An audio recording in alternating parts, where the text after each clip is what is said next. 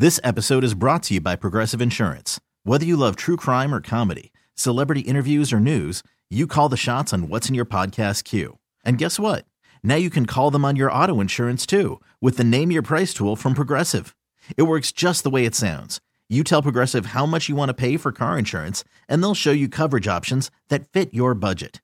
Get your quote today at progressive.com to join the over 28 million drivers who trust Progressive. Progressive Casualty Insurance Company and Affiliates. Price and coverage match limited by state law. Spring is a time of renewal, so why not refresh your home with a little help from Blinds.com? We make getting custom window treatments a minor project with major impact. Choose from premium blinds, shades, and shutters. We even have options for your patio, too. Blinds.com invented a better way to shop for custom window treatments. There's no pushy salespeople in your home or inflated showroom prices. Our design experts can help you find the perfect window treatments on your schedule. We'll even send free samples directly to you. Plus, we can handle the measuring and installation for you. Unlimited window treatments installed for just one low cost. And with Blinds.com, you'll always get transparent pricing, no hidden fees. Our free shipping and 100% satisfaction guarantee can put the spring back into your step and into your home, too. Shop Blinds.com right now and save up to 45%. Up to 45% off for a limited time at Blinds.com. Blinds.com. Rules and restrictions may apply.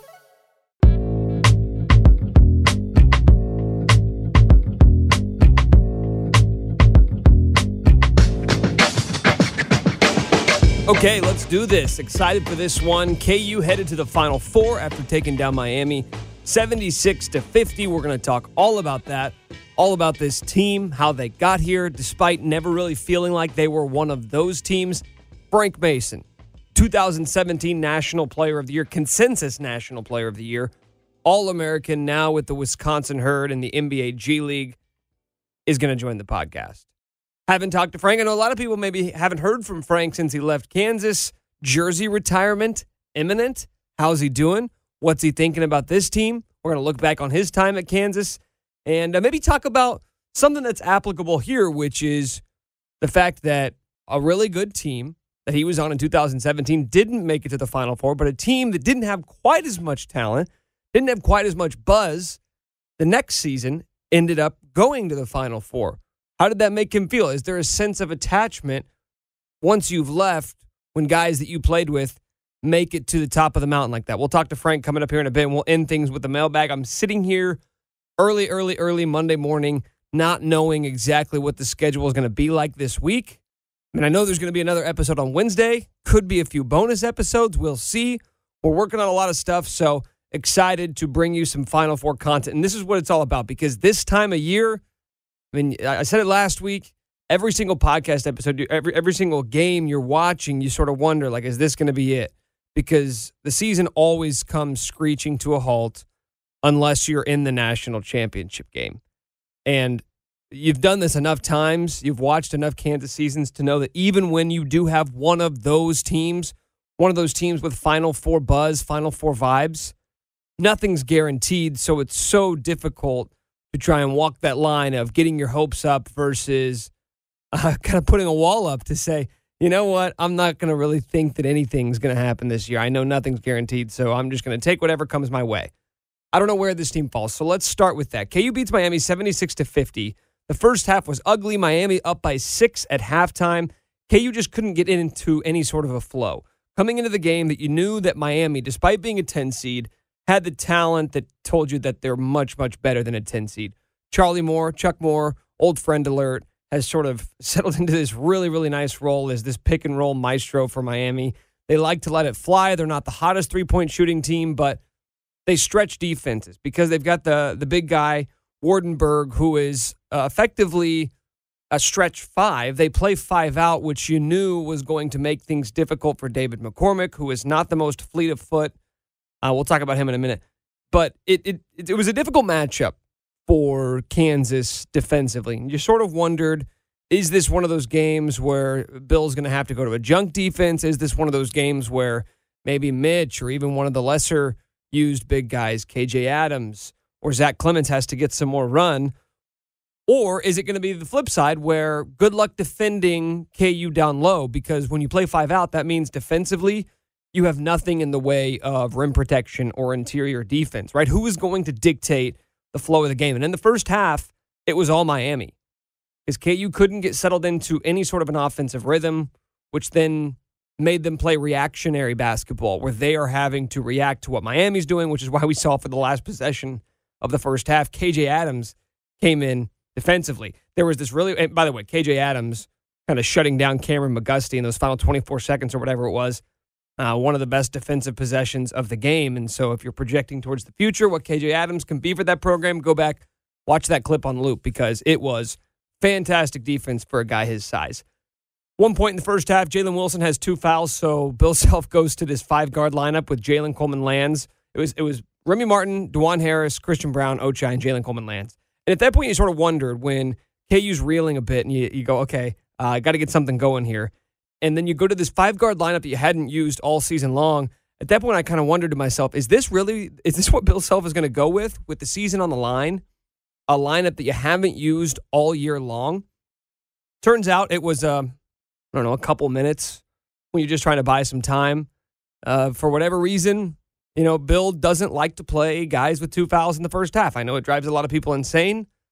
I would like to see him be a little bit more flexible there, but it's just one of his sort of core tenets. You got two fouls in the first half, you're sitting. So KU comes out in the second half and did what I think they wanted to do to start the game, which was try to dictate the terms. And they started feeding Dave in the post. And Dave went to work, got a couple of big buckets. You can tell that his confidence gets going. You can tell that his momentum is sort of contagious throughout the rest of the team. And there was one play, it was a sequence where uh, Ochai gets a steal, throws it ahead to Christian Brown, throws it down for a dunk. He starts yelling. He's happy. Then the next possession, it's tied 40 apiece. And this was maybe the turning point of the game. There were kind of two different instances here. In the first half, I think a lot of people were critical of Christian and his shot selection. And normally, when you say shot selection, you're talking about guys taking bad shots. But it was the exact opposite with Christian. And this has been a theme all season long where he seems to be slow on the trigger. When he has a little bit of separation on the perimeter, it feels like he doesn't always want to fire. He does the pump fake and drive, pump fake and drive. And the way that KU runs that weave, that dribble weave offense, the dribble handoff, you're you're basically giving the ball to the three wings, CB, Ochai, and Jalen. And you're doing this dribble weave, and it's it's opening up opportunities for them to do basically three things. The first one is shoot the ball. And with the exception of Ochai, that almost never happens. The second option is to drive, but what, why I say there's three options is because these dribble weaves, they always open up two separate options for these guys to drive. You can drive left, drive right, right? It's, it's basically a fork in the road, and there's almost always a good option. And these wings are so, so, so good at getting downhill, getting to the line, because while they're not the quickest or the most explosive, they are pretty athletic. They're strong wings, so they can absorb contact get to the rim, draw fouls, get to the line. What's made them such an effective offense this year. The problem is that when you never are a threat to shoot on those plays, right? Because we've seen Jalen and Christian shoot, but a lot of times it's guys driving and then passing where or they're, they're you're rotating the ball or they're coming off sets where they're just open and they can sort of step into a three. They can get set because they have time. It's on those split seconds where I think I may have a little bit of room. Should I shoot it? Those guys almost never shoot the ball. Jalen's a little bit better at it than Christian. And I don't think it's a mindset thing. I don't think it's a yips thing. I think Christian just uh, technically sound, and I'm not Red Auerbach here, so I'm not going to break down the mechanics of his jump shot.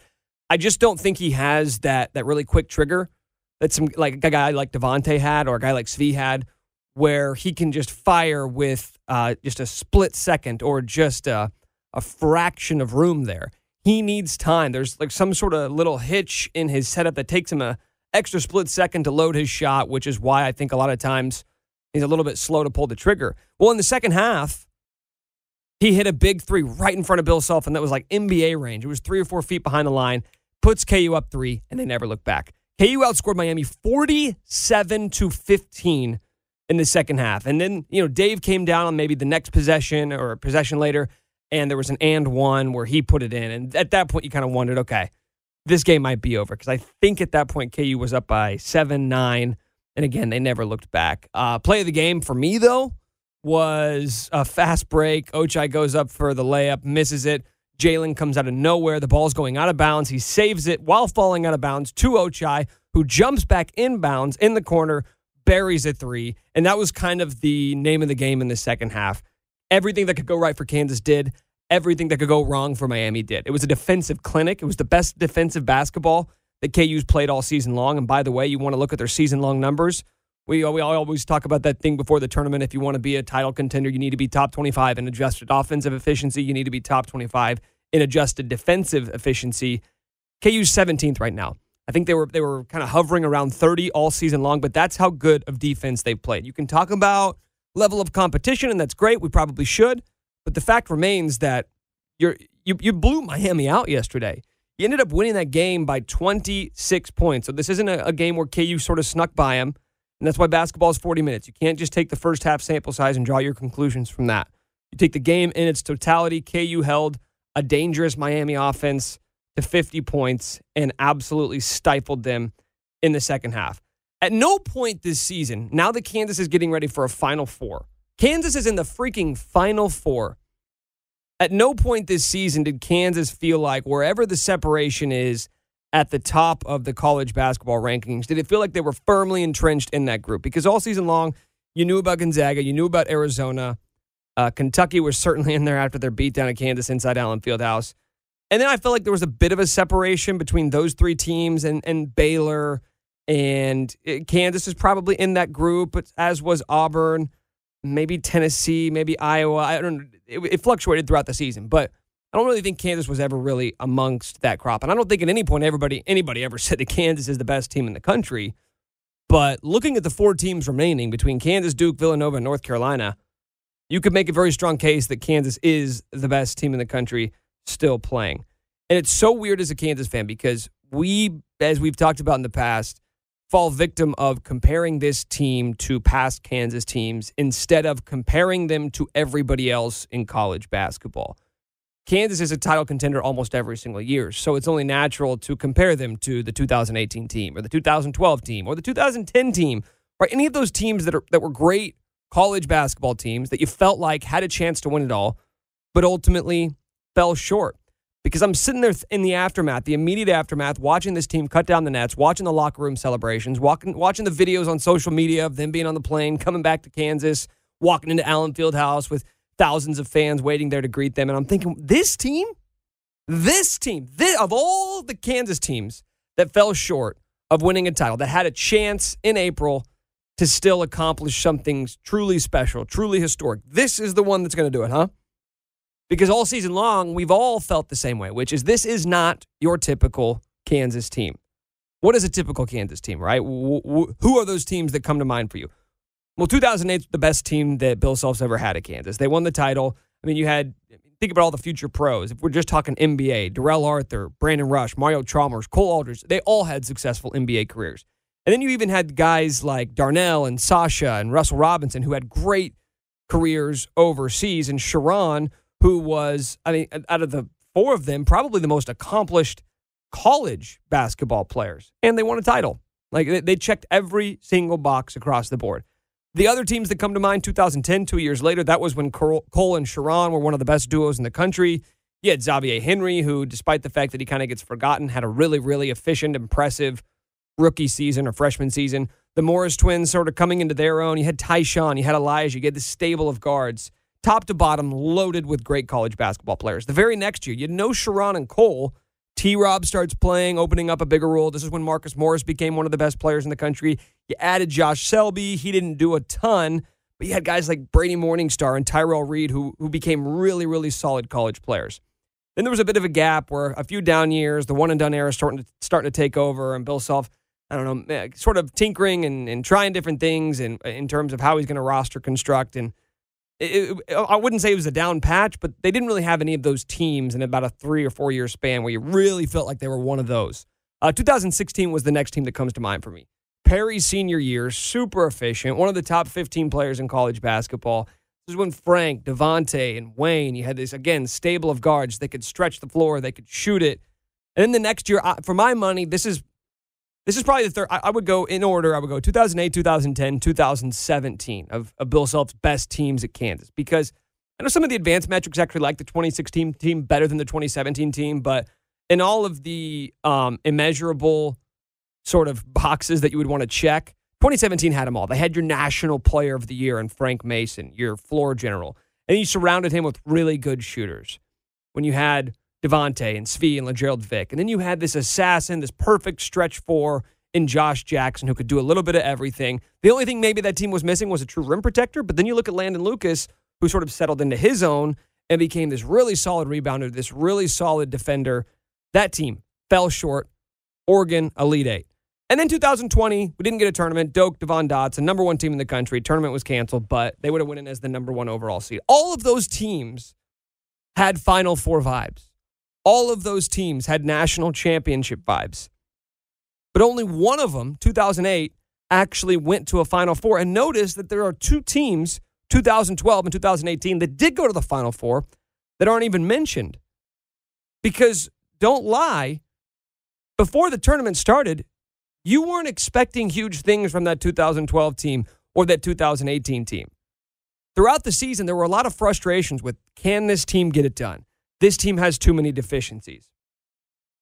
Like 2012, um, they their their offense was all predicated on just feeding Thomas Robinson, and that worked a lot of times. But when Thomas couldn't get things going, things sort of started to fall apart at the seams, which is why they lost a lot of games, which is why at the beginning of the year we saw that they were clearly outmatched against Kentucky. And I think that game stuck with a lot of people throughout the season. 2018, it was the exact opposite. The offense was great. You could stretch the floor, you could hit threes, you could do a little bit of everything. The problem was you weren't great at scoring inside and you weren't great at getting stops on defense. But it didn't really matter because you could shoot your way out of any problems that you had. And that's exactly what we saw as they ran their way to the Final Four in 2018. The case in point is that there are no such thing as Final Four vibes. It's a figment of our imagination. Even if they are real, perhaps more accurately, they don't really mean anything. At no point this season did Kansas ever have Final Four vibes. No point, ever. They were never the best team. They were never really mentioned amongst being the best teams. I get it. They were a one seed, but that's about resume, and that's not what we're talking about here. They accrued a lot of impressive wins. That's the product of, of playing in the Big 12. And I think Bill Self, as a coach, is worth, I don't know, three, four extra wins that a, a normal coach wouldn't be able to get because of his ability to just find ways to come up with winning game plans throughout the season. That wins you games in the regular season. It doesn't always mask your problems in the tournament, where I think talent and athleticism becomes far more important, which is why sometimes you accrue this great resume, you get a one seed, you get a two seed, but then ultimately, when March hits, sort of like last season, you see, okay, well, yeah, they're not quite on that level. This isn't Bill Self's best team. This isn't one of his top five teams at Kansas. I really don't think so, but none of that matters. This is a team that has two guys, two guys who were ranked in the top 40 coming out of high school. David McCormack. David McCormack was the top rated player, high school player, coming out of high school. The only other guy ranked in the top 40 coming out of, uh, out of high school was Jalen Coleman Land, and he's only been here for one year. This is a team that has one, one guy who's going to like stick in the NBA, maybe three. Like Christian Brown's going to get drafted. I would assume Jalen Wilson's going to get drafted. Outside of that, your guess is as good as mine. Not the deepest team. They aren't the most experienced. They aren't the most talented. They aren't the most well rounded. None of it. There's nothing about this team that you'd look at and say they're the best at blank. They're the best at X than any of Bill Self's teams at Kansas. I don't know ultimately what their calling card is going to be. That's one of those things you sort of do after the fact. But college basketball is an imperfect sport. Fortunately, though, the NCAA tournament is the perfect postseason. We don't always get the best team hoisting the trophy at the end of the year. Quite frankly, we, we rarely do. But that's not what we signed up for when we became college basketball fans. We just want a good product. And March Madness delivers year in, year out. I'll be damned if we don't get it more often than not. Duke, North Carolina, Kansas, and Villanova in the Final Four. That is insanity. That is a great product. It's going to be on TBS, so the ratings won't be quite as high, but tickets are already through the roof, and a lot of people are going to be watching because those are brand names. That's what gets people in front of their television sets for the Final Four. I thought KU was the best team in the country in 2010 and 2017. And I thought the bracket broke perfectly for them in 2011 when all they had to do was beat an 11 seed VCU in the Elite Eight to go to the Final Four. But none of those three teams went to the Final Four. They all had the vibes. This team doesn't have the vibes. They're headed to New Orleans. So, how are we going to remember this team? A lot of that depends on what happens from here. Like 2018, you got washed by Nova in the Final Four.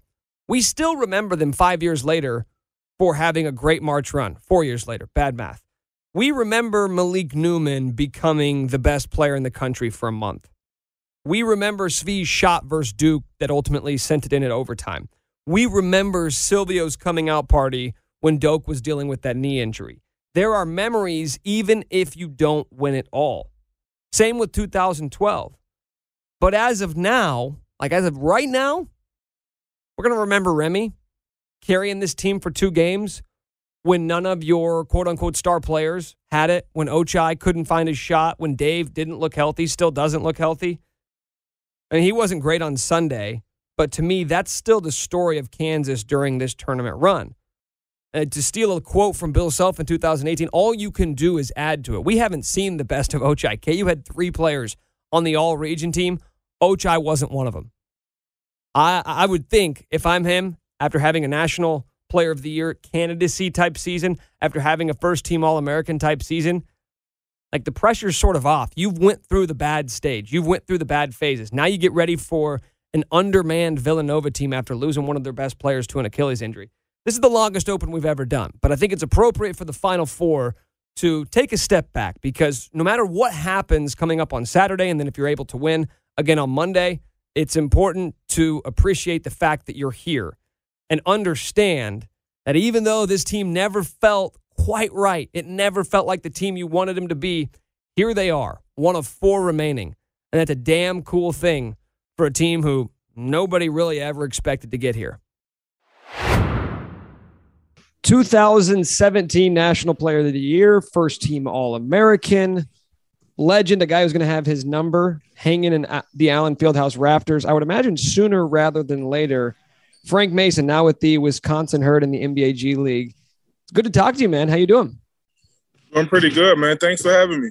Hey, thank you for hopping on with me. Uh, it's literally in the gym right now, and which is fitting because when you were at Kansas, the uh, the tales about your work ethic were uh, pretty interesting, and I think that's part of the reason why you certainly endeared yourself to to KU fans. Back in Wisconsin now with the Herd, where you won G League MVP a couple years ago. Uh, what is it about Wisconsin that feels like home for you? Because I look at some of the numbers too, and it feels like it's just been a really good fit for you when you've been up there. Yeah, I think just the organization, um, the coaches, the front, the front office guys, my teammates, and everyone, and just had a lot of success here for my first year, and uh, it's just always feel home whenever I'm here. Where's your game at right now? Well, it's been a tough year for me, uh, honestly. I, I was out in South Bay earlier in the year, then I just got over here back to Wisconsin about uh, two and a half weeks ago. So I had a lot of injuries this year. Been battling that, fighting, fighting with those, and um, you know, just just trying to stay sharp, stay mentally prepared for for whatever's next, and you know, just keep working. I was talking to Malik a couple of weeks ago. He's with uh, Cleveland, and I was talking to him about being in the G League and sort of feeling like you may be knocking on the door at times of the NBA and, and getting the call ups and then just the kind of the the changes between going up and down. Do you feel that as well? Like where you feel like you're maybe knocking on the door, or is it tough to evaluate how close you are to maybe breaking through to the to the league? Yeah, I would say it's kind of tough to to evaluate that because you got so many talented guys that that play really well in and out every night, and um, you know, it's just it's just all about the right fit and right situation, and um, you know, just being prepared and ready whenever your number is called. You know, you never know when that that could happen. So it's about you know staying in the moment and just working really hard, believing in yourself, and um, you know, just pre- preparing for whenever your your name and number is called for the next step. How much KU do you get to watch? I know you're busy this time of year, but how, how often do you get to watch? Uh, earlier in the season, I didn't get to watch much, but March Madness, I watch every game, and, I watched a couple games in the Big 12 tournament. Uh, I'm proud of the guys; they got a lot of success so far this year, and uh, I'm looking forward to watching the next game.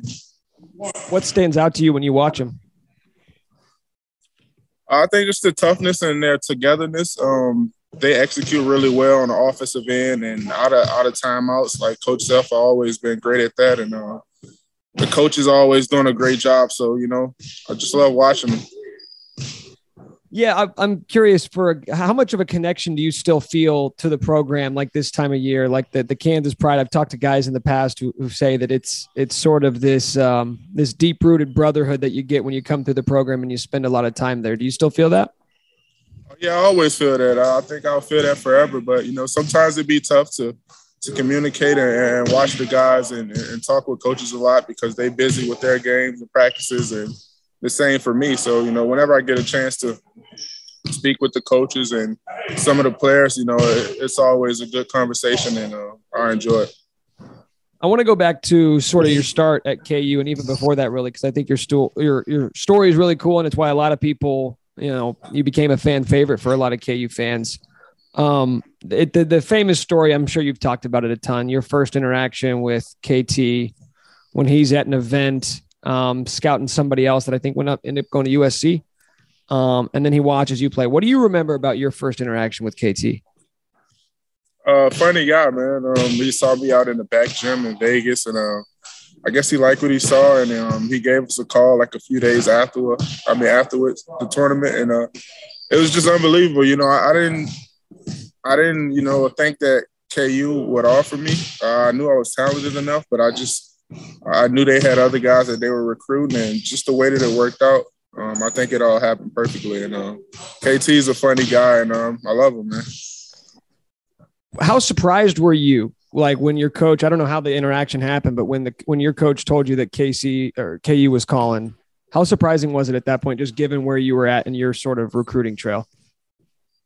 Honestly, wasn't that surprising because after we left the tournament, I knew that he was there, and I knew they were there for recruiting someone else. And it's a funny story because I told my friends that, um, like, I think I think Kansas is gonna offer me, man. Like, and ten minutes later, they called was like, "We want to offer you," because I knew how good I played, and uh, I just believed that they were offering. They literally called like ten minutes later, so it was crazy.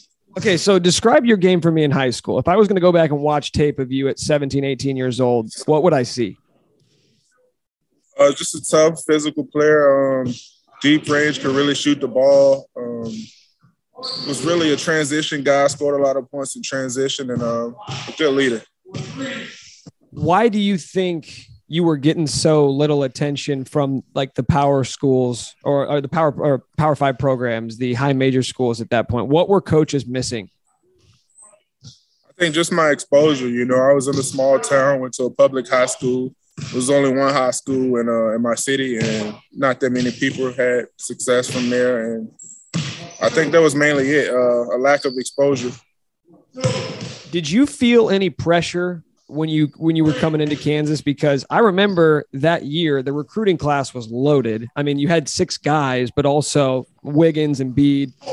And Wiggins was just like a, a show in and of itself, just the media train that was kind of focusing around that. And you're you weren't highly touted in terms of recruiting ranking coming out of high school.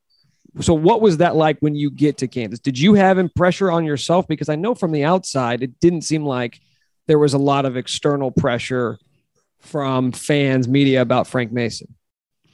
Oh no, I, I didn't feel any pressure at all. Like you said, I was probably the the, um, the least recruited one out of all six, and um, but I always believed in myself and I, I knew what I was capable of. And, you know, it just showed over the years. Um, that's pretty much it. Where do you think that belief in yourself comes from? Because it feels like it's a big part of why you've had so much success.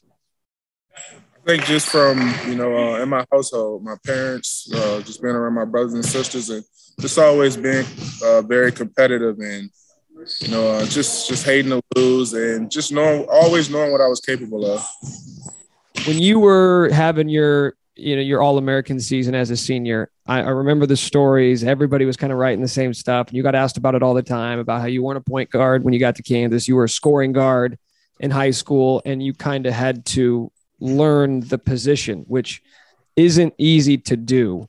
What what was that process like and who sort of helped you along? Uh, I, I never agree with them saying that i was a scoring point guard uh, my definition from a point guard and their definition is just two different definitions. So I always thought I was a point guard and I made plays. I scored the ball. I just I, I took whatever reads that I had on the court. So, you know, it wasn't that hard to adjust. It was more so just the system and learning Coach Self and his coaching staff. Yeah. Okay. So if you're talking to a, a high school kid who's or anybody who's going to go play point guard for KU, having had done it for four years, what advice would you give them? I just tell them to be coachable. You know, work really hard, um, watch a lot of film, meet with the coaches as often as you can outside of practice and during practice, and you know, like you said, just talk with former uh, former guards that played the position, and uh, most of those guys can give you a lot of good advice. You know, to help you moving forward. Is that easier said than done though? Because it seems like Coach Self is is pretty demanding, especially for the the guard spot. Yeah, I mean it's not easy. You just have to be mentally tough and you know willing to be critiqued and um, you know just just adjust to whatever he's asking for. But you know you just have to be willing to be challenged as well. You know, and and in life things are not easy. So you know, uh, it's not easy coming in as a freshman playing under Coach Self, but uh, he definitely gets you mentally and physically prepared um, for uh, to be successful. You mentioned that even in high school, you would describe yourself as a leader. Did that come about naturally too? Like, what do you think made you so comfortable in being a leader on the court? I think just just knowing what, what's that task, you know, just uh, putting the team first and you know just, just super selfless um, unselfish and you know just always putting everyone before me so you know that always gives us the best chance of being successful and i think that's that where that, that where uh, that where it comes from excuse me yeah you, do you feel like there was a point in your kansas career where you felt that sort of click where all of a sudden guys did start looking to you and you felt like you kind of had command of that locker room or, or the guys on the court yeah, for sure. I would say uh, like in my sophomore year, uh, mid mid sophomore year, around the towards the end of the um, Big Twelve season. Now you didn't have anybody that really. I mean, maybe you did. It didn't seem like because you were kind of thrown into the fire immediately. You were playing a lot as a freshman, and they didn't really have the point guard spot solidified. By the time you were a sophomore, you kind of got thrown into the deep end. Like it was you and and that was your team for three straight years.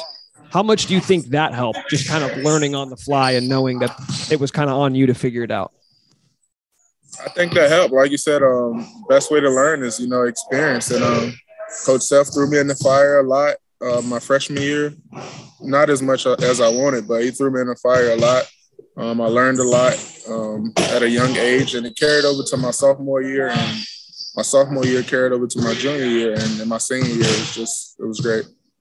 How tough is that to sort of to learn on the fly? You're, I mean, you're playing two games a week, you're traveling, you're doing all this stuff, you're you're doing class, you're having to go to school. How how tough is it to try to learn this this role and be the leader on this team, all while trying to win games and trying to compete at a high level. And at Kansas, that means competing for a national championship. It seems like there's a lot of things going on as a team while you're trying to focus on all these things individually. How tough was that to do on the fly?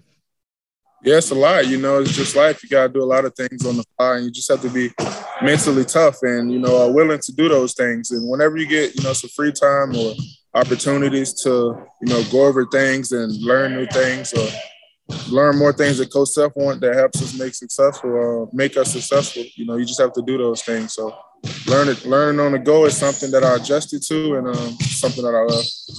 I'm sure you've been asked this a million times, but um, it's been a few years since I've talked to you, not since you were at Kansas when I covered the team. What what do you think was the biggest reason for that massive jump from your junior to senior year? And do you look back on it any differently than you did maybe at the time when it was happening? Um, not really. I don't. I don't really um, look back on it from the time it was after. I was just really just playing in the moment. Knew I was the senior on the team. I had most experience and you know most game experience, and um, Coach Self gave me that ultimate green light. You know, more so versus my junior year, we had a lot of guys that that been there before me, and you know, wanted to get the ball. We had really good inside presence as in uh in Perry Ellis and you know things like that. So my senior year, I just wanted to take more control, uh, just be more aggressive, take more shots, and uh, it worked out in my favor. Uh, how would you describe the chemistry and the relationship that you formed with Devonte over the years? Oh, it was great. You know, we spent a lot of time together, and uh, off the court, we had a great relationship too. So, you know, that carries over on the court. We held each other accountable, and um, we had a lot of success together. And I love playing with him. What's it been like watching all the success that he's had in the league and and getting that big payday with New Orleans this year? Uh, it's been super exciting. Uh, I love watching him play. Every chance that I get, uh, I try to check his game out. You know, when he was with Charlotte uh, for what three years, mm-hmm. three years, and um, now he, he's with New Orleans and he's getting another opportunity there. So he's, but he's playing great, and uh, I'm looking forward, forward to much more success from him.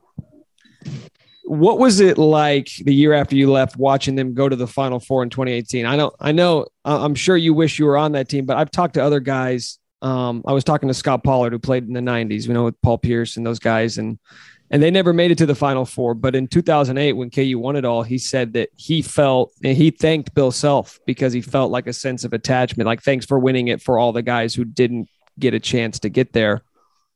Did you feel any sort of attachment to that team the next year with uh, all those guys that you'd played with when, when they went to the Final Four?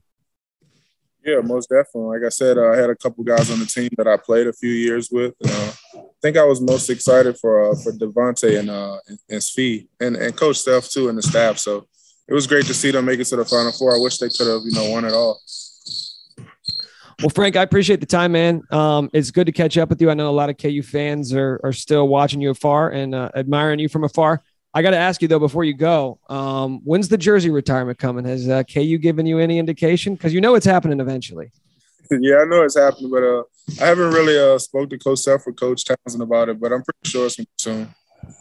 If uh, if they're able to go to New Orleans, any chance you're going to be able to make it down there? Um, when is that? It would be next weekend. Next weekend. Yeah. Yeah, well, our season end on April second, so I think I'll have a chance to go. That's that'd be two days before the title. The title's on April fourth. Sure, most definitely, I'll be there.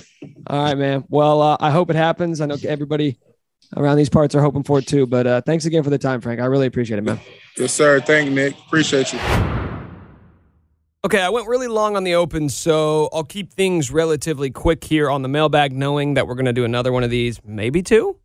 There's a little Easter egg for you before uh, KU takes on Villanova in the Final Four on Saturday. So let's get to the first question. What is the strategy against Nova? Go inside to Dave or try to get out in transition? I think it's the latter, especially considering they will be shorthanded. Yes. So the the headline for Nova is that Justin Moore, who is uh, averaging 15 points per game this season, he is one of their starting guards, is out after rupturing his Achilles in Villanova's Elite Eight win over Houston. And that's a massive loss for Nova, not just because of what he brings to the table, but because of the lack of depth that they have behind him.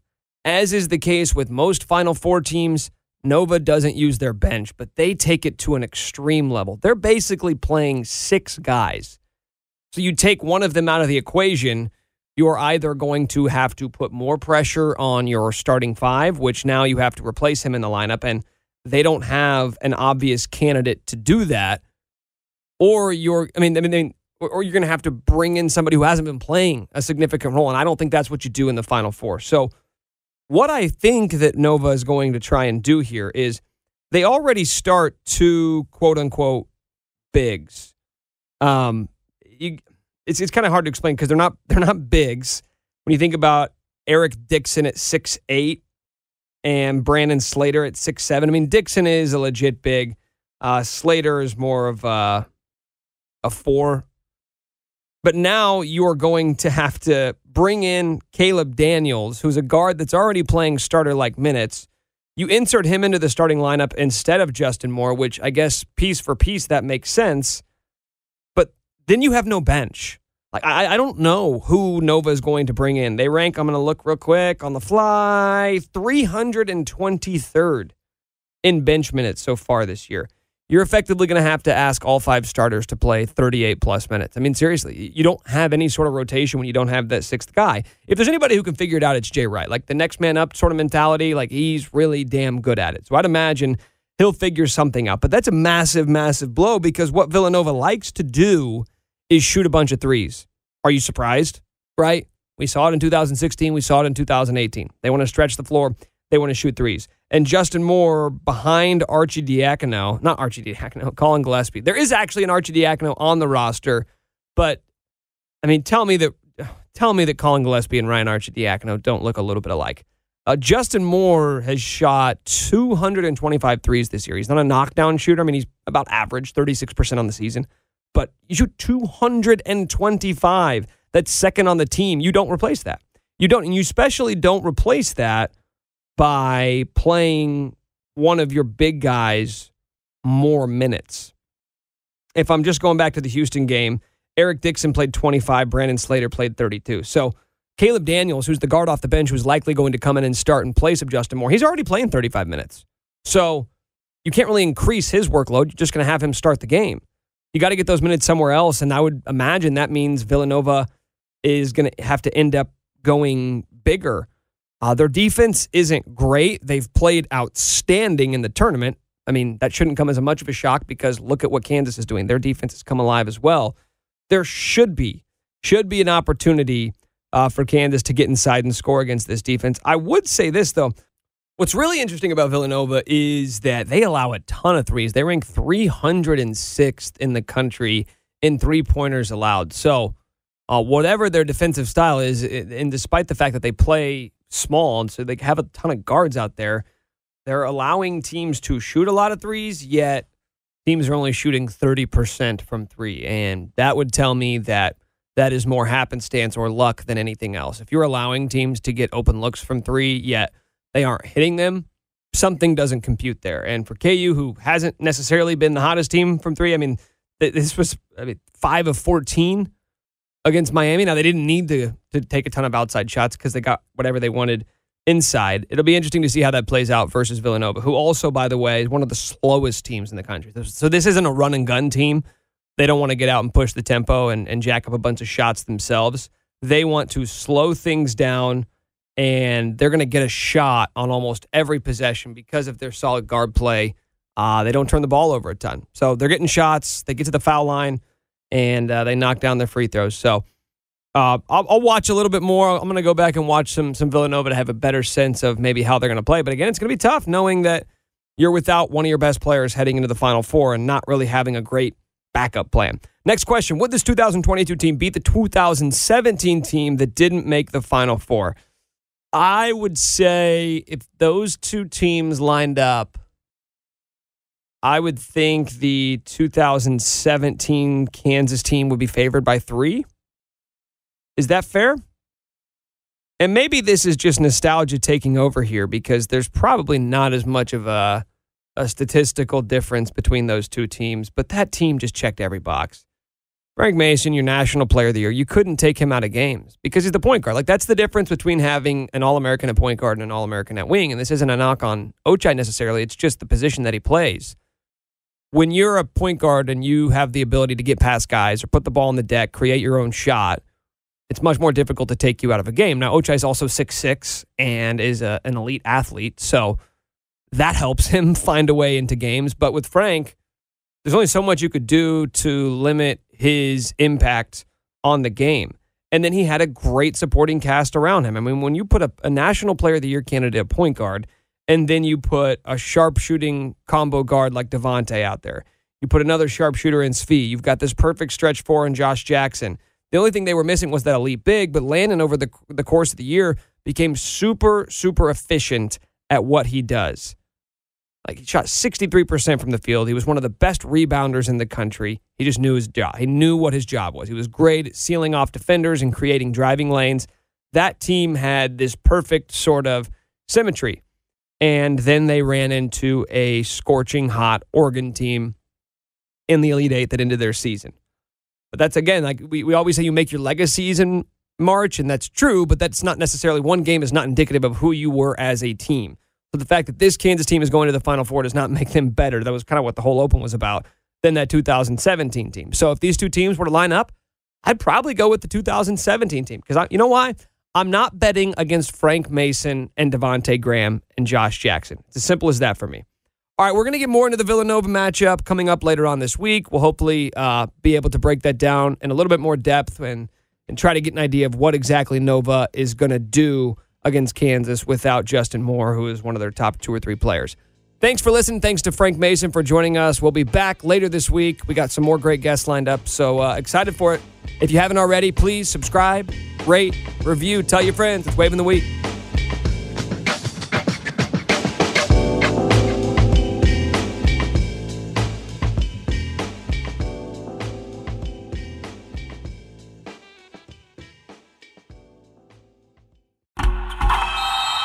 Oh, such a clutch pickup, Dave. I know, right? I was worried we'd bring back the same team. Oh, no, I meant those blackout motorized shades. MVP of the room. Blinds.com made it crazy affordable to replace our old blinds. Hard to install? No, it's easy. Even you could do it. Nice. I installed these and then got some for my mom, too. What, you fly across the country to do the install? Nope. Blinds.com can do it all. All she had to do was pick what she wanted. She talked to a design consultant for free and scheduled a professional measure and install. Look at you, Hall of Fame son. Oh, I just picked the winning team. They're the number one online retailer of custom window coverings in the world. Oh, Blinds.com is the GOAT. The GOAT! He shoots! He scores! Go to Blinds.com for up to 45% off and a 100% satisfaction guarantee. Go right now for up to 45% off at Blinds.com. Blinds.com. Rules and restrictions may apply. Hey, Rob Bradford here. I have set out on a mission with my good friends at FanDuel to prove what I have known for some time baseball isn't boring. Now I have a daily podcast to prove it with some of the most notable people in the baseball world, screaming baseball isn't boring from the mountaintops or at least agreeing to come on our show. Players, managers, GMs, and yes, even the commissioner of baseball, Rob Manfred. It has been a constant wave of baseball's most powerful voices. So join the revolution, subscribe, and soak in Baseball Isn't Boring. Listen on your Audacy app or wherever you get your podcast. You'll be glad you did.